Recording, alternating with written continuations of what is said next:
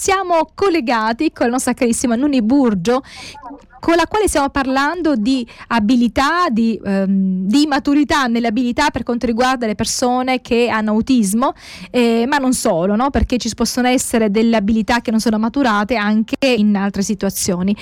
Allora, tanto si parla di neurodiversità, no? Anche quando si parla di dislessia ho sentito, no, questa affermazione, io stessa qualche volta l'ho detto in ripetizione a quanto ho sentito, che la dislessia è una neurodiversità. Esatto. Che possiamo dire? Ecco, lo si dice anche per quanto riguarda l'autismo probabilmente. Sì, diciamo che tutto il mondo autistico, soprattutto quello dell'autismo più sottile, più piccolo, okay, meno impattante, come può essere l'Asperger oppure l'alto funzionamento. Molto spesso si parla di neurodiversità. Questo tema è un po' delicato, perché dobbiamo andare a vedere alla radice cosa vuol dire, perché alla radice. Perché il tema neurodiversità, la parola neurodiversità, implica che c'è una categoria di persone che ha uno sviluppo neurologico completamente diverso. Diverso da cosa? Diverso dalla norma. Ora questa cosa va analizzata profondamente, perché rischiamo di attribuire la parola diversità a qualcosa che in realtà non è. Mm-hmm. Allora, intanto tutti gli individui, e non solo gli esseri umani, qualunque forma vivente sulla Terra è unica. Quindi possiamo parlare per l'essere umano, ma anche per gli animali, di una neurounicità per quanto riguarda la propria espressione neurologica. Cioè ogni individuo ha non una neurologia, ma una espressione neurologica assolutamente unica. È un po' come la scrittura, sappiamo tutti scrivere, ognuno scrive in modo unico, tant'è che la calligrafia è un timbro della nostra personalità, riconosciuto anche dalla legge. Mm-hmm. Okay? Così come abbiamo tutti le dita, e ognuno di noi ha però la forma del suo corpo è unica, è irripetibile, i propri polpastrelli sono unici, l'impronta digitale è unica, anche il nostro sistema neurologico è identico per tutti, non esiste un'architettura neurologica diversa. Tu dici come composizione, i neuroni sono uguali, non sono neuroni diversi. I neuroni, abbiamo tutti un sistema nervoso centrale e che ha la stessa espressione per tutti, ha la stessa conformazione per tutti, è una espressione unica per ognuno.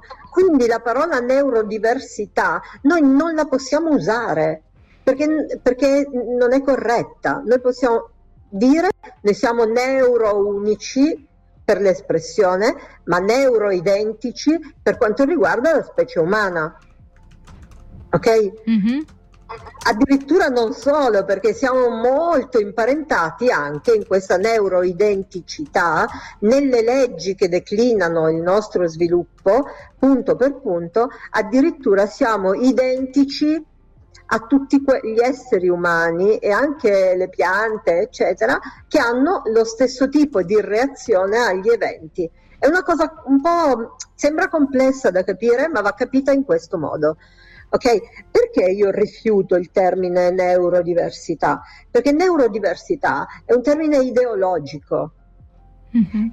E i termini ideologici creano separazione e categorie, quindi categorie e anche ghettizzazioni. Mm-hmm. Non dimentichiamoci, dobbiamo stare molto attenti, perché anche se sembra che ci torna comodo per capire, dobbiamo sempre capire che quando noi diamo il termine diversità implica una separazione. Sembra quasi che ci siano le persone nel mondo autistico che hanno una mente diversa da tutte le altre e quindi sono da trattare come categorie diverse. E qui rientriamo in situazioni che sono estremamente pericolose, perché poi interviene la cultura, l'ideologia, l'educazione, interviene il razzismo, interviene l'abuso di chi si sente normale su chi invece non lo è, ok? E quindi dobbiamo stare attenti, ognuno ha la sua propria espressione unica di qualcosa che comunque ci accomuna tutti. Per questo io ci tengo a dirlo, perché dico che non c'è neurodiversità, perché c'è l'evoluzione del nostro sviluppo.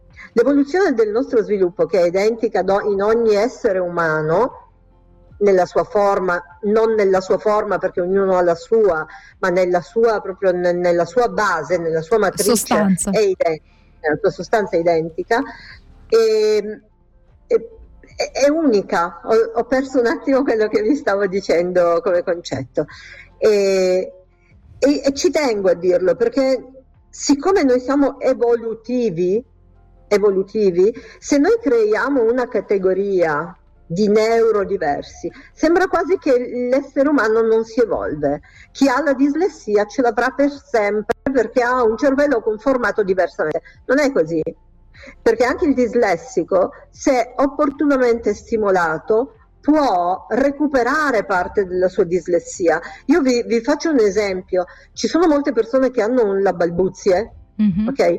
E dalla balbuzia in qualche maniera non neanche ne escono, usano delle strategie, eccetera. Molto spesso la balbuzia deriva da da una incompleta divisione dei compiti tra l'emisfero destro e quello sinistro.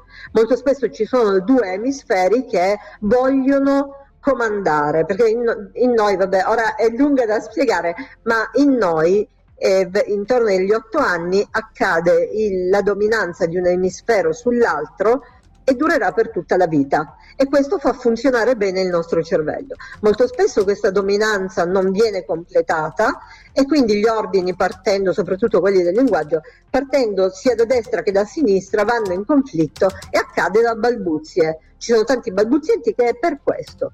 Bene, se tu fai sviluppare bene queste parti del cervello che ancora non si sono accordate sulla dominanza, allora la balbuzia sparisce, perché l'individuo si è evoluto. Quindi noi non possiamo parlare di un balbuziente, noi possiamo dire che c'è un essere umano che non ha ancora completato la dominanza interemisferica e per questo ha alcune sintomatologie. Non posso dire che il suo cervello è strutturato diversamente. Quindi la questione, quindi ritorna sempre il discorso dello sviluppo, c'è qualcosa che non si è pienamente, non è maturato, e quindi se invece lo aiutiamo a maturare, recupera. Quando noi facciamo qualsiasi cosa, la facciamo con vero amore, porterà dei benefici a noi stessi e a quanti ricevono. Allora, stiamo parlando di neurodiversità, quindi noi dicevi la neurodiversità non è un concetto che diciamo è chiaro e che comunque è veritiero. È molto più facile invece dire che siamo neuroidentici, quindi la sostanza, alla fine siamo tutti uguali, no? In quella che è la sostanza, poi l'espressione può essere diversa. Tu ci facevi l'esempio delle dita, abbiamo tutti 5 dita, però poi alla fine il modo di utilizzare o anche il tipo di lavoro che facciamo, l'ambiente in cui viviamo può fare delle modifiche, ma non nella struttura, diciamo quella di base. Esatto, noi quello che dobbiamo capire è che creare delle categorie di persone non è mai una cosa buona, ok? Perché purtroppo quando andiamo a creare una categoria di persone, da quel momento in poi questa categoria si cristallizza nella nostra mente e cominciamo a trattarla secondo degli stereotipi, ok? Mm-hmm. È qualcosa che noi non dovremmo mai fare con nessuno, in nessun momento. Non lo dovremmo fare quando parliamo di persone estroverse, introverse, persone di qua, persone di là. Sono tutte, diciamo, sono tentativi che la mente ha di voler semplificare qualcosa e racchiuderla in schemi, laddove la vita è mutevole e non la puoi racchiudere da nessuna parte, in nessuna maniera, sotto nessun tipo di categoria. Quindi riferiamoci a Giacomo, riferiamoci a Daniela, riferiamoci a Emanuele, ma non riferiamoci alla categoria, perché la categoria non esiste.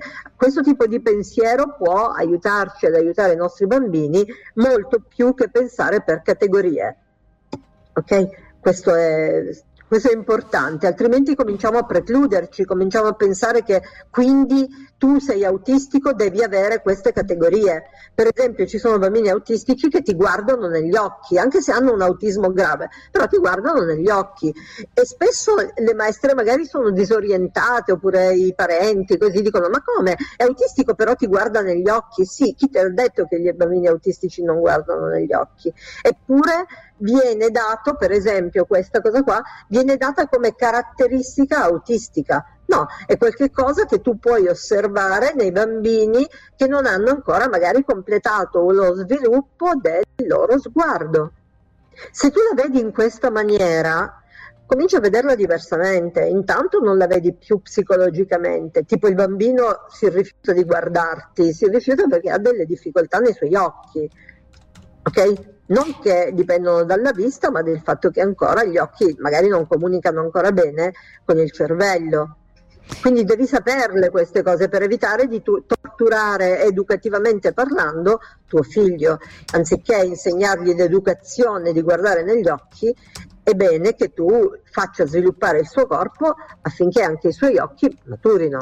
Questo potrebbe essere anche un messaggio, diciamo, confortante, perché l'immaturità può trasformarsi in maturità, cioè una persona bravissima. Può avere una disabilità, cioè una cosa, non una disabilità, non ha un'abilità matura, ma questo non significa che non potrà maturare, è come un frutto, ora è acerbo, ma può maturare se lo mettiamo nelle condizioni di poter raggiungere, no, quella maturità. Quindi per le persone che ci stanno ascoltando, hanno bambini autistici o con qualche diciamo disabilità, qualche problema, no, con l'abilità, che è possibile che ci sia una maturazione, che può avere livelli diversi, ci sarà chi al 50, al 70, ognuno poi... Esatto, e Daniela, guarda, ti dico di più, anche se quell'abilità non dovesse maturare, tu però smetti di torturare tuo figlio, quindi il beneficio che tuo figlio maturi è bellissimo. Se tuo figlio non matura, tu comunque sai cosa gli sta accadendo e non lo tratterai diciamo in modo inadeguato,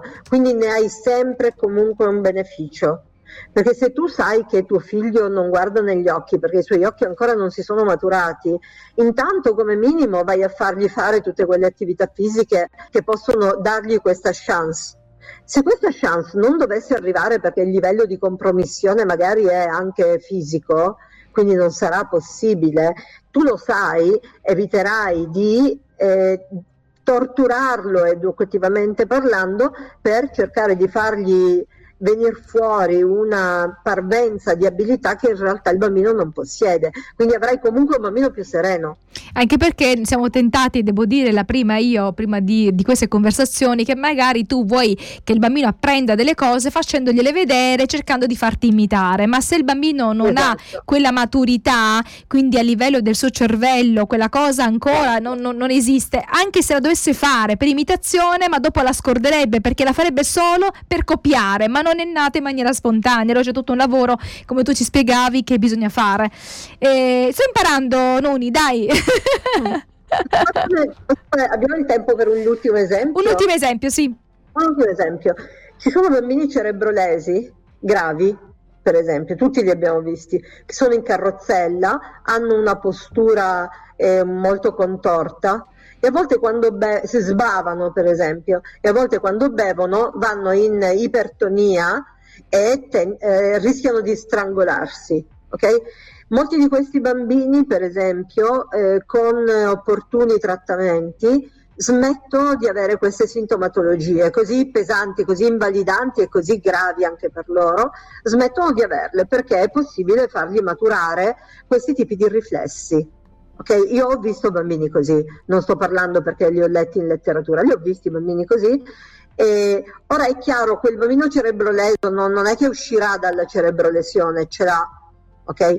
Però la gestione di questo bambino e la vita quotidiana di questo bambino senza più questi riflessi che scattano in modo così violento cambia completamente, la sua vita può essere più dignitosa, più serena, gli abbiamo tolto uno stressore grande, non abbiamo tolto una diagnosi, sarebbe folle dire una cosa del genere, però il bambino sarà sicuramente più sereno, e anche i genitori. Certo. Da lì in poi può fare magari anche qualche altro piccolo passo in avanti, ben vengano queste cose, capisci? Non per forza uno diventa fuori dal problema che ha, però può anche viverlo in un modo più umano, più accettabile. Okay.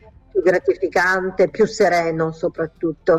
Questo ok, grazie Nuni, noi ci sentiamo la prossima settimana, sempre giovedì. Grazie, alla prossima. Okay. Buona giornata. Ciao, ciao a tutti.